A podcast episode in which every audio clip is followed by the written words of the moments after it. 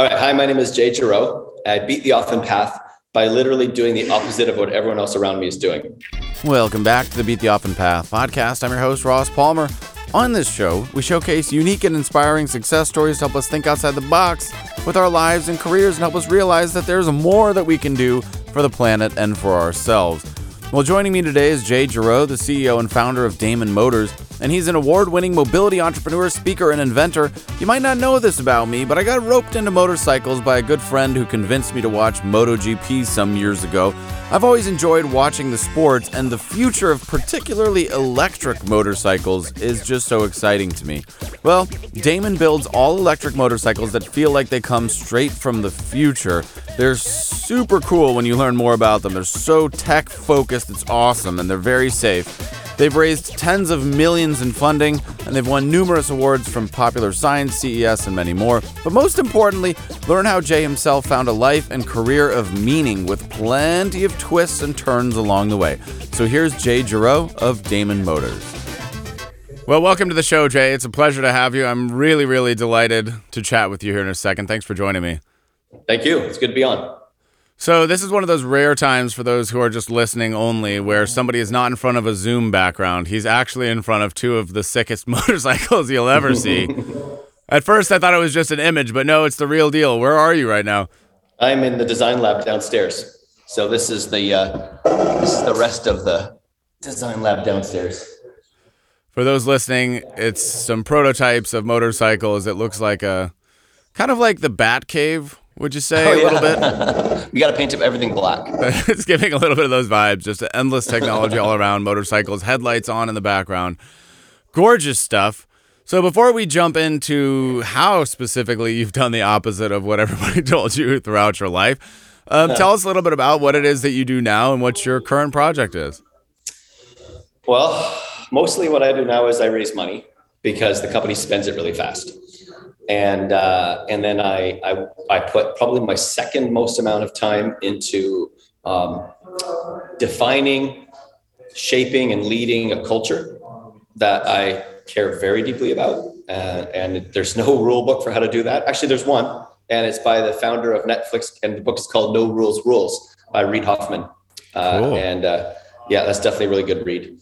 Um, and then the third thing I do is I promote the company like this those are probably the three big buckets of what I actually do, to be very literal to your question.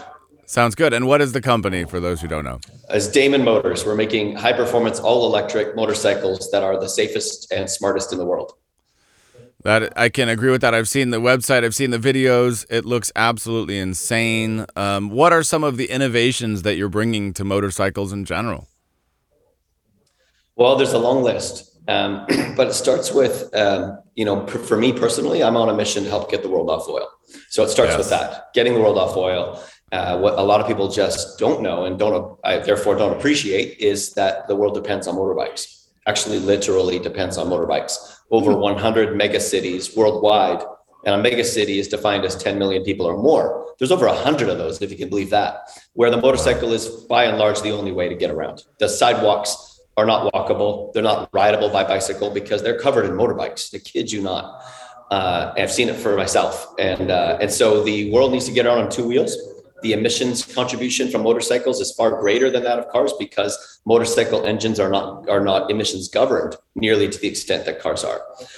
Uh, and then, of course, the safety aspect of motorbikes that goes without saying. It's uh, astronomically more likely you'll be in an injury or death on a motorbike than by car worldwide.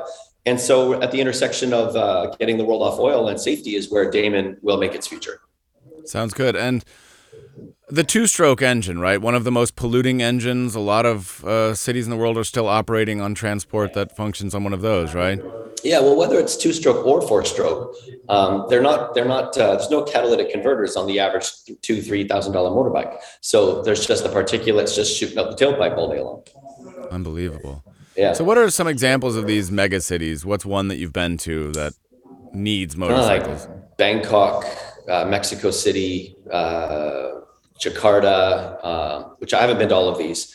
You know, New York needs motorbikes for God's sake. But you know, even though New York has extraordinarily high congestion at 1,200 people per square mile, it's like nothing. I mean, Jakarta is 75,000 people per square mile. And with that kind of human density in the houses around the streets and in the streets themselves, you can't drop a car in there. The car will come to a dead halt immediately. It, it literally, matter of factly, takes three times longer to get from A to B in a car than it does by motorcycle in Jakarta. So cool. What a great observation.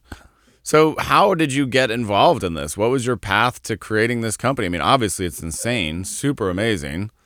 Yeah, well, my my the more the more uh, the near term or short term path led to this was taking a hiatus from my last company, Mojio, and going to my best friend's wedding in Jakarta, where he moved to for surfing. He went to Bali, ended up at Jakarta, met a girl, you know, there's no surfing in Jakarta, but but women trump surfing even, believe it or not.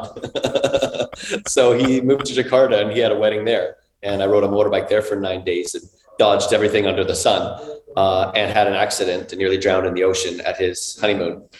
Uh, it's a long story, but uh, but that woke me up to like, hey, these people matter, and this world matters, and it's easy to take this very, I would say, egocentric Western attitude that you know the uh, the the massive low to middle class of people in developing countries around around the world. You know, I hate to say it, but sort of we we act like they don't matter as much. They don't need safety technology. They don't need to be as safe as people are in cars here today, and they don't care about their safety. I've heard that a thousand times. Of course, they care about their safety. There's just no option. You can't right. go to a dealership and buy a safe motorcycle, and that became this like huge punch in the face for me. Um, that they're not afforded safer vehicles, safer transportation, because the manufacturers of motorcycles today don't offer it. And I mean, that's a, just a disgusting fail on the yeah. on the on, on behalf of the OEMs of the world today. I think it's a it's a terrible disservice to the world. Yeah. And so that really, you know, set me in motion. And we see those photos or uh, the videos of people who are riding, and they've got two kids on the front of some little motorbike, two kids on the back uh, carrying yeah. a bunch of stuff. And, and we say, "Oh, that's like that's that quaint. Fun. That's cute." Yeah, it, yeah that's like, cute. No. Look how crazy they are. It's that's no serious. Choice. Yeah. They have to move from here to here in order for their lives and their and their society to function. Um, and that's by the by the way, that's incredibly in, uncommon. You'll see that in fishing villages where they're going, okay. you know, a mile down the road. You won't see that um, where there's like literally a thousand people in an intersection with motorbikes. You don't see that. You see helmets, leather jackets, and gloves uh, in major cities. So they're taking it seriously. They, Just, to the extent that they can, absolutely. Yeah, right. Yeah, and and what, what the other thing is like these these economies out there, they're the fastest growing economies in the world. And we have one in four people in North America as a millennial. They have one in two. So, an enormous number of young people with the same wants and needs that we have, everybody with a smartphone in their pocket, aspiring to be software developers or graphic designers or some kind of online remote work that pays well, that they can earn checks from other parts of the world. And because of that, this, these are the fastest growing middle class economies in the world. And they're spending money. They're buying nicer motorbikes. They want smarter, safer products. They want what we want. It's just that yeah. nobody's nobody's offering anything to them. So cool. And I've seen some of the things that your motorcycle can do. Some of uh, what is it called? The the sensing capabilities. It has 360 degrees sensing. So, what kinds of safety features have you built in that haven't existed before? Yeah, so you know, to put it simply, we have the world's only collision warning system for motorcycles, and it's it's not unlike what you have in a car today, which has been around for 20 years in cars. Be, believe it or not, it's been around that long. So there's a there's a camera right there. There's a radar right there. There's a camera and two radars in the back. There's a seven inch LCD display that replaces your instrument cluster. And so the cameras and the radars in the front uh, warn you of a forward collision threat by vibrating the handlebar. And then the, the cameras and the radar in the front also warn you, or in the back, warn you of blind spot people in your blind spots with LED lights in the windscreen. And they also show you everything behind you by feeding the rear camera view to the display in front of you, and you know, between the handlebars of the bike. Uh, and collectively, we can actually log on and track 64 moving objects simultaneously, the same way a fighter jet would like lock on to a target.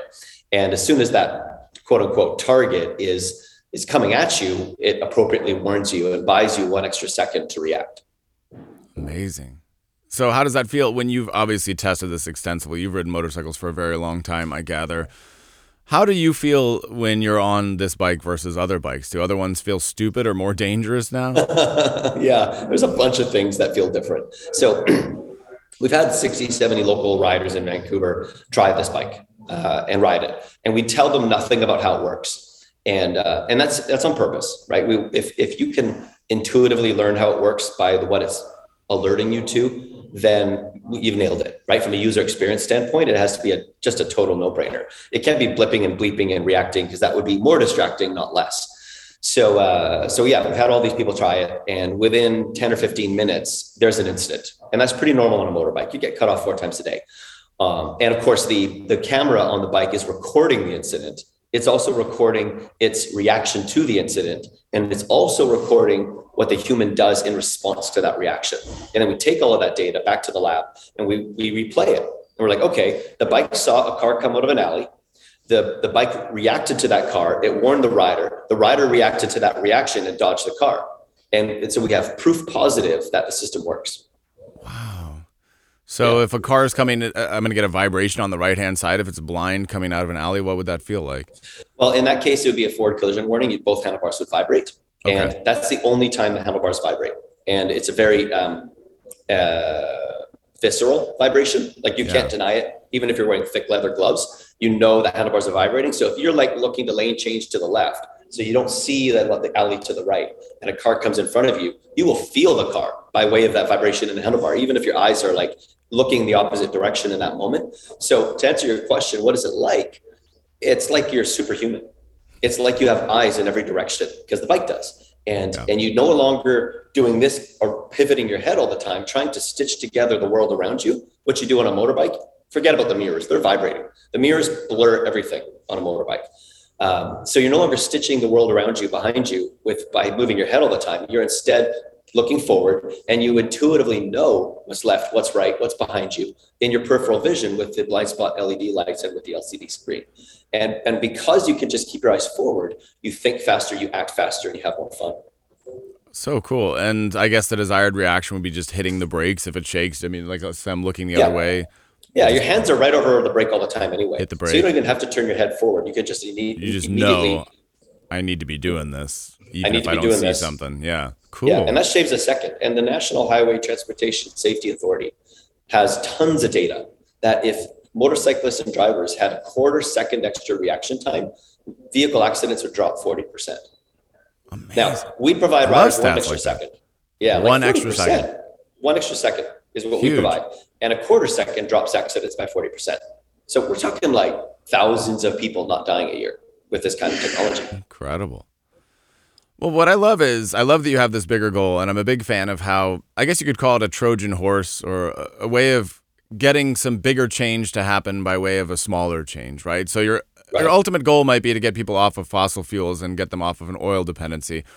But obviously, that's not a very sexy ask in general of the average person. So you make something that looks really, really cool. It's it's a stunning bike that I would want regardless of whether it was better for the planet or not. I love things like that. What's the motivation behind making it fast, making it stylish? Is that your thought as well to to get people interested in something they might not otherwise care about? I mean, my first company in the elect- in the tech space was fleet electric SUVs. There's nothing sexy about selling to municipalities. There's nothing wow. sexy about selling to utility companies, right. government contracts, and all of that. Um, yep. And so, no, it's not. You know, do I like super bikes? Of course I do. But is that like there's no future in a superbike company? Um, so we're not a superbike company, despite the two superbikes you see beside me. Yeah. um, to your point, they're a Trojan horse, and if you rewind history 14 years when I founded uh, Rev Technologies, making electric SUVs, uh, Tesla was selling electric te- electric roadsters and uh, now we know who won. You know, selling electric roadsters wins all day long over selling fleet SUVs to the government, who at the end of the day, you know, if natural gas prices get much cheaper, they're going from electric to natural gas. And that's right. exactly what happened. My company um, ended up uh, being uncompetitive cost wise when natural gas prices fell 15x. And they were no longer interested in electric vehicles, they were interested in natural gas fleet vehicle conversions. Mm. So, um, so I learned a lesson there. And then we saw the, the rollout of the Nissan Leaf, the Chevy Volt, the Chevy Bolt, the Ford Focus, the Ford Fusion electric vehicles. Uh, every single one of those cars is, is, has been discontinued because those cars are a compromise to a, an equivalent gas car that, that the world already owns. So if you're going to go from pretty good to less good in order to go from gas to electric, it's game over for electric.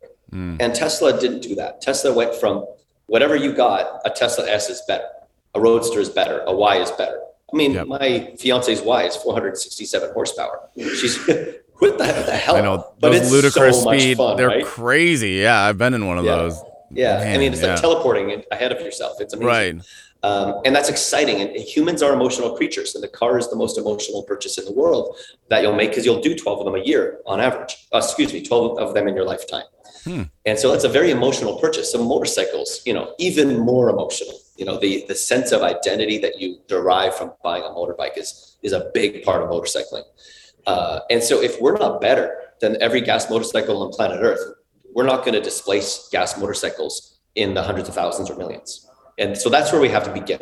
We have to begin at the top of the pyramid and then work this technology down to mainstream low cost bikes worldwide. Well, it's also interesting the point you made about natural gas because certainly in the United States in the coming years and decades, natural gas will probably be cheap or at least roughly similar. But in the rest of the world, it's going to be a huge, huge problem. So a lot of the mega cities that you cited, they're not going to have cheap natural gas in the next 10, 20 years, or it's very unlikely, I would say and and even you know they do have cheaper electricity, but even that's not super cheap. Yeah. So it's interesting that you are thinking. Would you say that the global market is your primary market, or where, what's well, your our primary, market focus? today is California. Okay, right, nice. that's, that's, where I'm at. there you go. You got to order one. I and mean, that's like, why I'm here. uh, I think until 2020, until 2020, 75 percent of Tesla's shipments were into California. Whoa, I didn't know that. Yeah, okay. there was that level of saturation. In Vancouver, one in five car sales is a Tesla today. Okay. I mean, it's ridiculous. You do and see it, Te- yeah. Yeah, and Tesla has has just under three quarters of the world electric vehicle market now. Okay. And wow. so you you start where the early adopters are, right? Early adopters who buy premium, high tech, high performance products, and that's this guy right here on my left, going to California first. Um, now we have orders. We have 2,700 orders, growing at a couple hundred a month. Uh, we have orders from all over the world South Africa, Indonesia, Australia, Japan, the UK, I mean, everywhere, Italy. Um, but the vast majority of orders are coming out of California, and, and, the, the, and all of our marketing is concentrated on the US so that okay. we can deliver, service, maintain, support you know, our early customers in the first in 2023 when we start building. That makes sense. Are you uh, by chance a MotoGP fan? I suppose you must be. Okay, oh, I'm yeah. a huge MotoGP fan. I got roped into it by a buddy of mine and then got addicted some years ago, five, six years ago. it gives me a heart attack to watch it. it's every time. It's the most stressful thing. It's so funny if you watch MotoGP and then you switch over to Formula One. Formula One just looks pathetic in comparison. I feel it's just so, so, so less interesting because it's all these big clunky cars they can't maneuver and then you watch motorcycles and it's just nuts one person one machine one body so i'm a huge fan of that but the eco-friendly environmental person to me has never been a fan of motorsports in their current form because of what you said it's kind of glorifying the endless waste of gas and fossil fuels for really no purpose except for entertainment so Moto E, super exciting to me. I look forward to the day when MotoGP and all of the professional race sports are done on electric vehicles. Do you think that that's something that will happen in our well, lifetimes? We're in discussions with certain parties.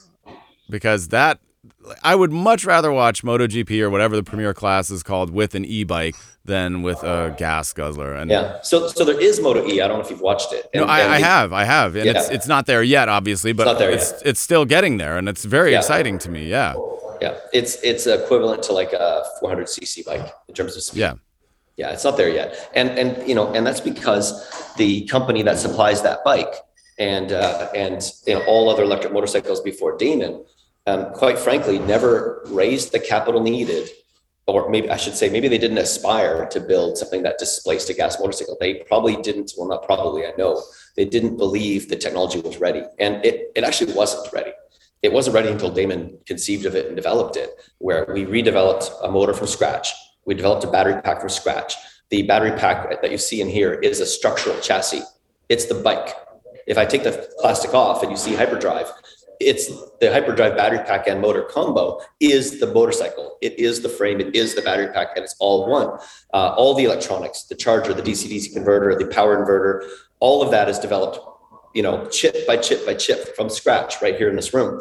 Um, and because of that, we were able to massively increase the energy and power density while reducing weight. I mean, nobody's had to make such a tiny motor before because there's lots more room under the hood of a car. Um, and so by doing that, we were able to get the weight down to a, to the similar to a gas motorbike and get the power and energy up to similar of a gas motorbike so that we could actually, you know, compete on par. Amazing. So a few years ago, I don't know if you remember this, maybe two years ago, maybe three. Obviously, the first race of the MotoGP circuit is uh, Qatar, I believe, and uh, there was a paddock of Moto e-bikes, and it mysteriously caught fire, all of them. And there was some speculation as to whether or not that was deliberate. Do you mm. face opposition or active opposition from fossil fuel type companies, or have you not had to deal with anything like that? Um, I don't think it's going to be so. Uh, I think a few years ago, we'd probably be facing that opposition. I think the writing's on the wall in ways that maybe they do or don't want to admit. Writing's on the wall. By 2030, everybody better have an electric motorbike. Mm. Uh, and even still, like like the CEO of Ducati is on the record saying um, that 10% of their fleet. He said this in March of this year. 10% of their fleet will be electric or uh, or renewable fuel now they are owned by Porsche, and Porsche is working on a renewable fuel, a synthetic fuel that is that will use solar energy in order to produce it. So it's renewable fuel, but it's still liquid fuel. So what he's really saying is, um, is majority of their vehicles by 2030, 90% of them will still be gas, 10% of them will be electric and or renewable fuel which mm. really means renewable fuel, right? Um, they have zero technology developed at, at Ducati making electric motorbikes, right? Uh, and and they and these are older older people who believe in gear changing and they believe in the sounds and the vibration and the combustion and the excitement of of the drivetrain, and they've got millions and millions and millions of dollars invested over decades in their technology and their supply chain is is wed to it their supply chain contracts go out 10 20 years into the future they can't just stop buying tie rods and, or push rods and, and camshafts and whatever the hell you find in a combustion engine. And their customer is not necessarily interested in electric.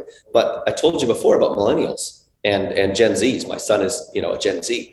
And uh, they don't, they've never driven a gas car or they've never learned how to change gears in a gas car. And it's True. intimidating to learn to change gears in a gas car. They don't like vibration. They don't like changing gears. It's the last thing they want to do on a motorbike. That makes motorbikes even more intimidating.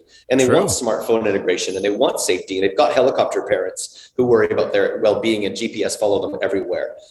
They're a different breed of human. They don't want gas motorbikes. And, and the and the OEM stuff today just haven't gotten that yet. Yep. And, and because they're led more. by 50 to 60 year old dudes, they're probably not going to get it.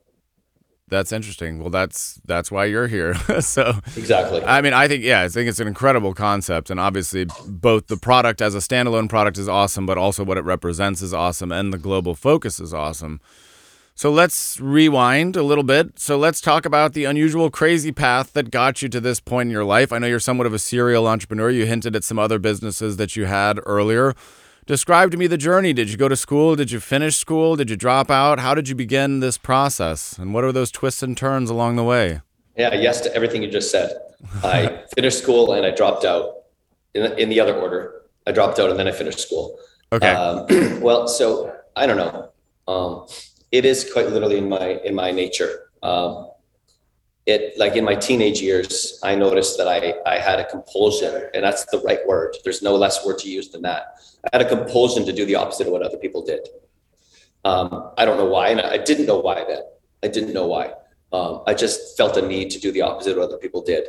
And and I grew up in a very rough part of Vancouver, which sounds so stupid, but there used to be a very very rough part of Vancouver. There isn't really anymore, um, where everybody was. Uh, we were all we all had divorced parents, and we were all hanging out at at 7-Eleven and McDonald's at two in the morning every night after school. Uh, and everybody was doing lots of drugs and getting into tons of street fights, uh, really unbelievable street fights. Um, and I was always witness to all of it, but I never wanted to participate in any of it. And I, I felt I found myself interested in observing all of them. I was always sort of at a distance observing the behavior. You know, uh, 30 guys would rush into a store and steal everything because they would overwhelm security. Like lots of shit we saw, uh, I saw but I never wanted to be part of any of it. I just wanted to understand what they were all about. And the more they went that way, the more I wanted to go the other way. Um, to the point where in grade 11, uh, nobody was really interested in, in class whatsoever. And I found it such a waste of time to try to be interested in class when all of these teenagers around me were so distracted from it that I dropped out. And I had three jobs at the time. I was in grade 11 and I had three, I had a delivering newspapers in the morning, working at a grocery store in the afternoon, and working at a, a, a coffee shop. Uh, and then, so I dropped out and I got, I took one of those jobs and made it a full time job. And then I went to, out to adult night school to finish my grade 11 and 12 um, while working full time. And I moved out at the time as well. So I moved out at 17. Um, and then, and then uh, I forgot that I wanted to be a professional snowboarder. I got so busy running coffee shops. I was managing two and selling franchises at the age of 19 and uh, forgot that my dream was actually to move to Whistler, BC to pursue professional snowboarding. So I quit everything at 20, moved to Whistler, and got my first sponsors a few months later. Um, competed amateur for a year and a half, competed pro for a few more years. Uh, started traveling the world, made no money, but made ends meet. In between all of that, and during the off seasons, I had, I mean, literally dozens of jobs. I think I've counted 90, 90 jobs, averaging what? four months per job. Yeah. Okay. So ask, pick, pick a job. I've had it. I've done it. And, and I'd either get bored of the job because I'd learn how the system works and it would get boring to me uh, and I'd quit or the snowboard season would begin and I'd have to quit. Um, and so I'd work, you know, odd jobs to just save up money to get ready for the following seasons, uh, to pay my pay my way to you know events and stuff like that to compete, and uh, became top ten in Canada, top 100 in the world in yeah, in a couple Amazing. of different disciplines. Very very brief status okay. that nobody knows about, but very brief status. Um, uh, and then, uh, and then in 2003, when I was nursing some injuries, I saw the Iraq War on CNN, and uh, and I saw everybody talk about freedom, freedom, freedom, freedom, freedom. What a little bullshit! It, it was all about oil, and uh, and I'm like, oh, we got to get the world off oil. This is insane. And so I spent the next five years trying to figure out how to get the world off oil while selling motorbikes at a dealership and managing that dealership, uh, learning all of the things that are incredibly wrong with car dealerships and motorcycle dealerships. No kidding. Uh, yeah. so I just bought a Jeep from a dealership two days ago, and and it was still in 2022 Fun the times. Worst, worst experience. Oh yeah. Oh, I love Jeeps, but my God, this was the worst experience. You gotta love it. I uh, bought a plug-in hybrid Jeep, by the way. Okay. And so it runs on electricity. Um, and uh, yeah, so I just I don't have a good answer for why I have to do things opposite everyone else. But I did eventually learn how incredibly lucrative it is to do that. How you you have less competition around you. You have you have white space. You have fresh ideas. You have you you know more than everybody else because you're doing what others aren't doing. So your your insights and your perspectives um, are are so much more plentiful than everybody knowing and doing the same thing. Mm. And while it didn't make life easy by any stretch, I've been poor my whole life. Um, it i'm not today but you know it it it gave me such an enormous amount of learning the range of which things that i have learned and the depth of things by doing everything on my own follow, following the path less traveled reverse engineering everything to figure out how to how to get ahead uh, and having to teach myself is is a lot of uh, of growth that i've never met anybody else who that has that. And i found myself in my last two tech companies um, maybe idolizing is too strong of a word, but looking up to people with way more experience than me and mm. people who are 20 years my senior that work for me, board members and VPs and stuff like that, um, only to find out that that virtually none of them had their lives together and and and and had some success because of other people and things in their past. It wasn't their necessarily their own. And to realize that I got to stop looking up to other people. Uh, and I never did as a teenager. I never wanted to be so and so pro snowboarder. I didn't want to idolize or be like anyone else. I wanted to be me. I didn't believe in role models. Um, I, I, still don't. And uh, and it's only I've only learned over the years how important it is to just deeply listen to yourself and uh, take advice, but learn what to leave behind and uh, and just carve your own your own trail, man. It's hard, but it's worth it in the long run. That's that's such a fabulous story, and obviously that's how you ended up here. So I think these days, especially, people look at tech and they see uh, this big behemoth, so many massive trillion-dollar companies. It's very exciting to a lot of people, also kind of terrifying to a lot of people, and I think we as individuals tend to feel the tech companies are out there. I'm just one person. I might have a desire to get us off fossil fuels, but I wouldn't even know where to begin. How did you go about the process of beginning that process when you had the idea to get the world off fossil fuels? Yeah. it's trite, but you begin by beginning. And that is the only truth in all of this. It's only truism. You begin by beginning. And as soon as you begin, you keep going. And that's it. And there will be times, days, months, years where you're not sure if you're going the right direction. But but if you're moving, you're moving forward, and that's it. Um, and and that is you know it's the it's it's it's physics. It, getting something to move from inertia is the hardest thing to do. Whether it's like moving yourself forward with an idea or getting you know a ton of steel to move forward by putting a drivetrain behind it. It's hard. You need torque, uh, and uh, and you know maybe torque in the human spirit is is persistence and willpower. Uh, and if you don't have that, you, you just won't go. Um, if you want things to be easier, if you want things to be comfortable, if you want others to do things for you, if you want excuses to win over desire, you won't have that torque. You won't have that the ability to overcome inertia. Um, and so you have to get past all of that, all of your reasons why not, all of your fears, um, and sometimes just just simply taking an action despite your fear is the is the is what you need, the seed of, of the momentum that you need. Um, in the case of me specifically, um, you know, when I had the idea to get the world off oil, I wanted to import other people's electric cars in 2007 and create a national chain of dealerships because I just run dealerships for a year and I figured out all the things that were doing wrong, which is a very long list, mm-hmm. um, and thought we could do way better. And uh, by by and I and I swore to myself at the end of 2007, these were the words: "Come hell or high water, I'll put an electric car on the road in 2008." And wow. by March 2008, I found out that all the companies making electric cars on the internet were all vaporware. I mean, they were aspiring to be real companies, but they weren't yet. And nobody could ship me an electric car. I, there were no one could offer me distribution in Canada because they they didn't yet they weren't yet ready. Um, Miles EV and Coda and, and and a whole list of them. You know, uh, they're all gone today, by the way, except Tesla. So then, uh, come March 2008, I thought, oh my god, I'm going to have to do it myself. And because I promised myself something, and I wasn't going to, you know, I, I declared that who I am is transportation transformed. That's who I am. Uh, and I'll spend the rest of my life fulfilling upon that mission because I realized that that would be a good life, a life to die for. At the end of it all, look back on that, be like, all right, I put everything into that, whether I made it or not.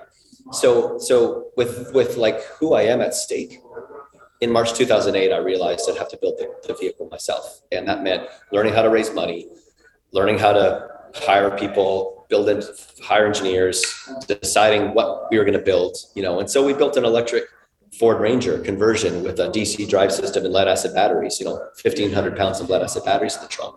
And I started driving it around and like that, what it was like to drive an electric car was super motivating. So that led to an AC drive electric SUV with lithium ion, which led to um, onboard power inverters, which led to feeding energy back into the power grid, which led to stabilizing military bases all over the U.S., which led to you know commercially bidding energy into the wholesale market with the Midwest ISO and Chrysler in Detroit, which led to um, more of that, which led to natural gas prices falling, which led to shipping my all my shareholders from Rev to Mojio and eventually to here.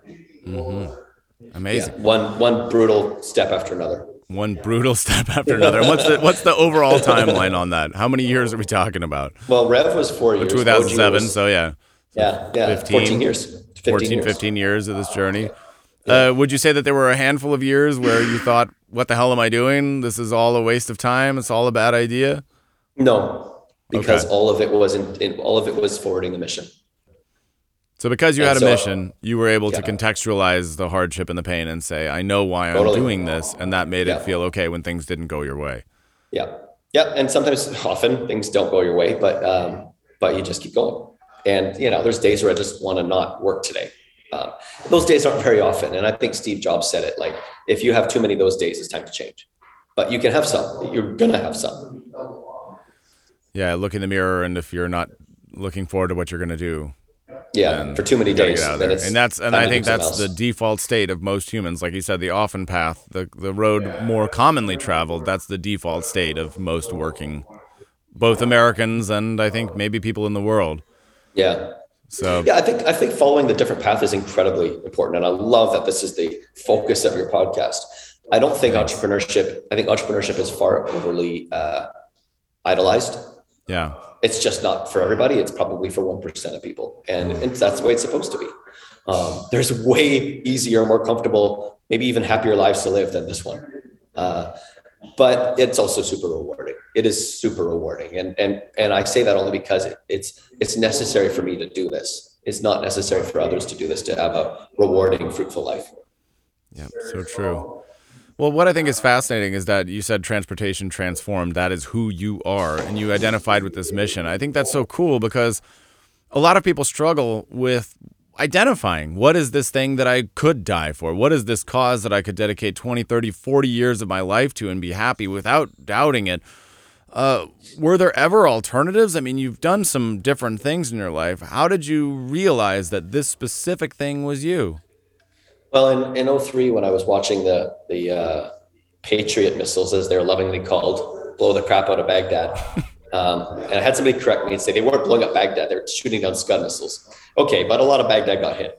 Yeah. Anyway, um, uh, you know, I spent five years trying to figure out what it meant to get the world. What, how could a snowboarder help get the world off oil? And frankly, like you know, I won't get one percent of one percent of one percent of the world off oil at the end of this but it, will but it's all part of a contribution of thousands of people on that mission, right? Um, and so, like studying solar and wind and alternative energy and E85 ethanol and and and corn fuel and and learning more about drivetrains for gas and electric and learning about um, you know wave and tidal energy. And I just studied it all on the internet. I just spent time for five years just saturating myself in everything. And my conclusion was we should be producing our own energy on the roof and we should be putting it into our house and our cars. Some of us will be net producers on one day, and others of us will be net consumers on another. And my extra, my excess energy should be stored in my car and shared with you next door when you're when you have a, a when you have a a gap in energy needs, and I have a surplus, which will change every day depending on which way your roof faces and how much sun your solar is absorbing and how many kilowatt of solar generation you can produce and so on and so on and so on. And then it became how do we how do we where do we begin? and and I, I, you know but from selling cars I, I know that people say the house is the most emotional purchase you make i argue that it's the car because um, you you get seen out in the world in your car and you buy more of them than you buy homes in your lifetime yep. and so and i know we're more we're far more emotional creatures than rational so hook people into a cleaner future with the car and that's why i started rev so good it seems to be as well that people don't like you said you you drove this car. There's a bunch of batteries in the back, and that unlocked something that you feel. I bet a lot of people would experience something similar. Let's say you have solar panels on your roof. Your car is electric powered. Motorcycles electric powered. You have e-bikes maybe for around town electric powered. You're able to produce the majority of the electricity that you need with your own house and then you're able to do like if the world collapses, you're still mobile, right? How cool is you're, that? So, oh, gas prices are fourteen dollars yeah. a gallon. Who cares? Because I can yeah. still get two hundred miles on my motorcycle with just my solar power. And yeah. if you grow food in your backyard, if you there are even devices that are out there now that you can collect uh, water from air, just you know turning into drinkable water. And when you think about that imagine that self-contained lifestyle how cool is that and you, you have so much of the freedoms that you're so afraid of losing in the event of a global collapse just by structuring your life differently and by making different purchases today yeah. yes they, they got to make solar a lot sexier first of all True. most people don't don't live in a home that's problem number one yeah only like i think 25% of the world lives in, in, in a house and second sure. of all you know even though germany can produce a ton of, of solar energy despite being a, a inclement weather, and same with Vancouver. Um, the you know we don't have enough square footage if we do have a roof. Uh, a roof may not be pointing in the right direction, and subsidies, blah blah blah. You know, solars come way way down, but uh, the other problem then is like the average car is still five thousand pounds. If it was two thousand pounds because it couldn't crash, you wouldn't need a five thousand pound steel car. Um, and then there, then you would need exponentially less energy from your roof, which means you need less rooftop and so on and so on. So we still have an equation problem in the amount of energy you can produce on, this, on a roof and the amount of power your car needs to go from A to B. So we need lighter, smaller vehicles, aka motorbikes, right? Um, which are going to come in much higher droves in North America too, because the cost of living is just not going to get cheaper, uh, and and the convenience of a motorbike and parking. I mean, it takes half your commute time to park your car in downtown San Francisco. It takes about half an hour to park a car on average in San Francisco, and, is, and people spend half an hour getting there and then half an hour looking for a parking spot. So we're going to get to levels of congestion in the Western world that is already normal in the rest of the world. In the majority of the world, this problem's already acute, um, and that's going to change the form factor of the vehicle we drive. And I don't believe shrinking the car is the answer. Smart car was a good attempt, but it's not the answer. It's actually improving the safety uh, and the convenience of a motorcycle is the answer because it's already the most driven vehicle in the world. And when you have four fifths of the world today is not motorized, four fifths of people on planet Earth have yet to become motorized, and they will as these as these developing countries become middle class economies. They're not rushing to buy Teslas. They're going to rush to buy a safer, smarter, convenient two or three wheel vehicle that is takes takes up no more space than they do. Right? When I sit on this bike, I still occupy no more space than the width of my shoulders, and and that's the that's the answer, and that's the future. Um, I'm probably not going to be around for that future. You know, that's 25, 35 year long mission for Damon to get to that picture I just described. Um, but I'm going to set it in motion. And obviously, you need to be because people see this now. I see the product now, and I think that's cool. Maybe I should do something like that. But the fact is, it's been a 14 year road to get to here. These things take time. So yeah, it's, yeah. you have to set it up now. Yeah. Right.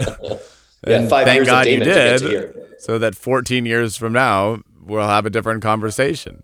While Right. Ducati is uh, in the garbage can, apparently, so you'll be Yeah, fine there'll, always be eventually. a, there'll always be a market for sexy sport bikes, That's true. Yeah, there will be and people that's who hold Ducati's on niche.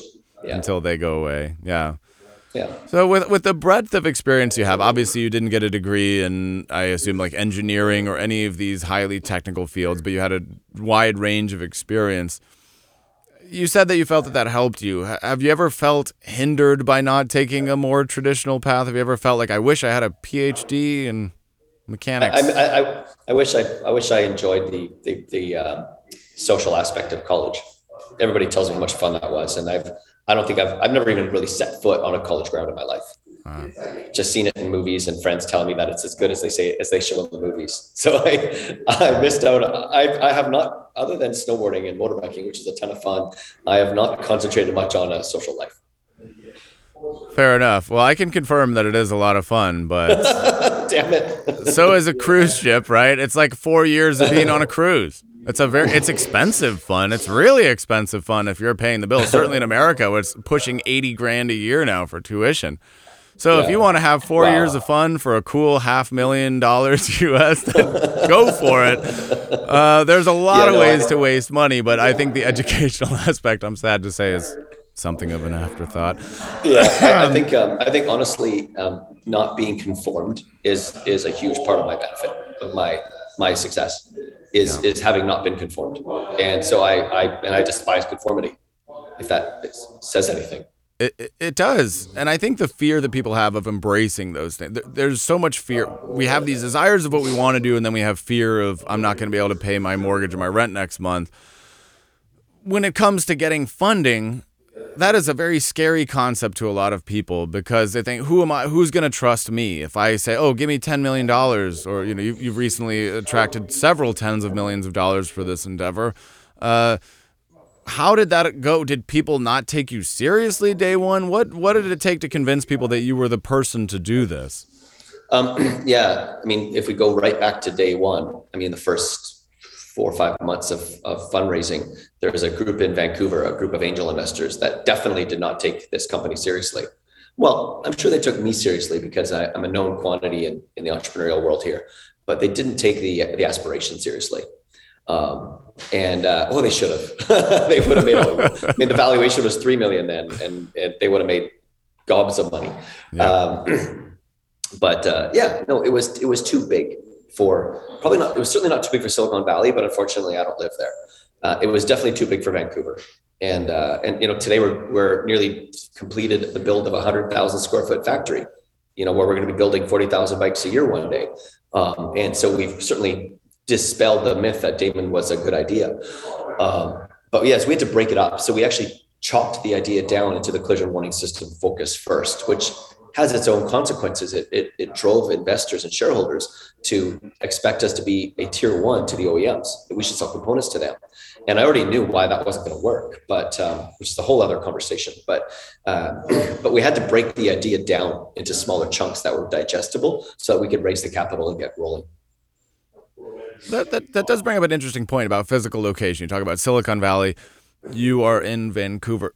We don't often talk about somebody's physical location when it comes to bringing an idea about. So, does how does it matter? How do you think people should think about it? Like if I'm in Cleveland, Ohio, and I want to build a company, should I be thinking about moving to a new place, or how do you Uh, feel about? Ohio has a has an exploding tech community, Okay, so, and so uh, there's some Ohio great VCs good. there. Ohio is good. Okay. Um, but uh, just but and, and and and I don't know. I've I've been um, teetering on the edge of moving to Silicon Valley several times in the last 14 years. Interesting. Out of out of what I believed was like necessity to to succeed, to move the company forward and raise capital. Um, I haven't had to, and so now I know I won't. I, I don't have to ever. Um, and I've got kids, so that would have been another, another challenge. But uh, um, and I don't. I still don't think Silicon Valley is the answer. But yeah, you're going to raise money way easier there, way easier. So it does. So the stereotypes are true, basically. Yeah, and you're going to get higher valuations, which you know, uh, and raise larger go- gobs of money, and you're going to pay forty to eighty percent more for salaries, and um, and all of that may not be a good thing, is what I'm going to tell you. I mean, I in, in 08 to 14, there were um, there were I don't know hundred companies making electric vehicle charging stations, and a whole bunch of them raised half a billion dollars and raised um, you know tons of money from the DOE. And uh, and this one company called ChargePoint raised the least of all of them and got no money from the DOE. And today, ChargePoint is the network you use in North America. And so it wasn't the surplus of capital and the and the heyday that made them successful was the opposite. It was struggle. So I, and I, as you've heard from my story, like struggle pays off, man. It pays Yeah. off. So just like stick with it. Don't don't think that chasing the money is going to be the answer because it's not. So cool, man! I'm really glad I got to sit down and talk with you. I love all of the points you've been making. Like I, I had a feeling before we began this was going to be a great interview, and now you've confirmed all of that. It's just Thank you. such a wide range of. I mean, so many good points you brought up so far, and really admirable the way that you've thought about this and the way you've struggled. So, the theme of this episode has been doing counterintuitive things, going against the grain. Is there a piece of advice or a maxim or a motto that you follow that you feel like most people wouldn't follow, or that's the opposite of what generally people think? Yeah, probably just like confront the hard things and do them. Hmm. You know, whatever that is, don't avoid the hard stuff because it's the payoff is in the hard stuff. The payoff's not in the easy stuff. It's not like the world is like, you know, and humans are are are wired for comfort. That's a instinctual necessity for our survival. We're wired for comfort. Like I get it, but but you're not going to get growth and payoff in that in that. You're going to get it in facing the hard stuff. So just do it. Yeah, I love that. And I have one other question. How does somebody know if an idea is a good enough idea? because they can't rest if they don't do it. Ah, nice. As crazy as they always are. I mean, trust me, when you're a snowboarder and you want to make electric cars and you're telling the general manager of a of a car dealership that you have to quit on Christmas Day because you have to go chase this idea to make electric cars and you're crying in front of him before Christmas and you're not you don't know how you're going to pay rent on January 1st and your girlfriend's pregnant. It's you know, you feel fucking crazy. Um, I told him that, and instead of thinking I was crazy, his mouth was dropped the whole time. And he, trust me, this is like the oldest guy you've seen in a car dealership. White hair, big, you know, football fin- rings on all his fingers, like like gold everywhere. Classic car dealership guy. And instead, he told me, "I've been thinking about building electric cars for 20 years, and I never had the courage to do it." And I still felt crazy after that for another year. So you quit first, I quit selling cars so I could start that company. Yeah, but it though I didn't wasn't. It how I was wasn't like you were building them on the side, and then you say, "Okay, this thing's going. Now I'm going to No, quit." You I- said, "Nope, I- I, got to go all in right now, no matter what's coming around the bend." there was there was yeah i was having i was having um, severe migraine headaches for, for the six months leading up to that um, every time i set on, set foot on the dealership floor selling cars uh, and i'd never had headaches in my life and uh, so my body after five years of thinking about it and planning it was was breaking down if i didn't do it You got to get out of here, but it was bad it was saying. crazy You yeah. got to listen, or you're going to have a heart attack, or Yeah, it was weird, God was- knows what kind of something's bad's Yeah. coming. Yeah, and I was only 29, and my girl, my ex girlfriend was pregnant, you know, the month before, and oh, and I didn't have money for rent on January 1st, let alone Christmas presents, and it was just like, it was hard. It was oh, like I cried in front of my boss at 29 years old. It was pathetic. But, yeah, but, But he, here you are. like he had this look on his face, like, oh my god, I've wanted to do this my whole life. You had the guts It was to do it. the last, the last, like stereotypically, this this guy's face, you would never have guessed. He was a car guy all the way. But I suppose that's the way it often is. It takes those Yeah. people who have courage. I mean, I won't say, you know, what is a hero, right? Somebody who does something different than what everybody else is. And I think there's a lot of people who have these things inside of them that many times in the tragic case they take to their grave, sadly. Yeah. Yeah. And that's the they that's don't the show thing it. right there. Like I, I did this course called the Landmark Forum in 2005, and uh, like it it confronts you with everything. And then one big thing is like, hey, you're gonna die. So get with that, and when you really get with that, that you're gonna die, well, now now what? Now what do you want your life to be about? And you work from there. You know, like in was it Tom Collins or Jim Collins? Good to great. Uh, you write your eulogy when you write when you read that book. I wrote my eulogy in like I don't know 96 or something Yeah. um, when I was 20. And you know, you write your eulogy. What do you want people to say about you when you're lying in that box? That's a that's a place to come from. And when you come from the end, it changes who you are today. Uh, yet another profound piece of advice. As we wrap up the hour, I could think of no better way to uh, to close things out. I think again, just boom, boom, boom, boom, boom. So many excellent things for those paying attention. A lot that I'm going to chew on from this episode, that's for sure. So again, I thank you for your time. Thank you for joining me. It's been an absolute pleasure. I look forward to the success of your company and seeing where you go from here. It's just super fascinating. I can't wait to hear about these nudge, nudge, wink, wink secret deals that may be coming on the horizon. I look forward to to seeing your name out there more and more. Uh, I have a personal interest in that as well. So. Uh, Awesome. any last parting words? Anything you want to promote? I'll leave the floor to you. Anything you want to say? Anything you want to direct people to? This last bit is all you, and you can close Yeah. the show for us. Oh, well, thank you. Um, I actually desperately want to hear from everybody, like people who love Damon or are interested or want to help or have ideas or want to order a bike or want to give me, you know, a suggestion for the product. Uh, I'm at Jay Giraud, J A Y G I R A U D on Twitter and Instagram. I don't use Facebook because it's crap.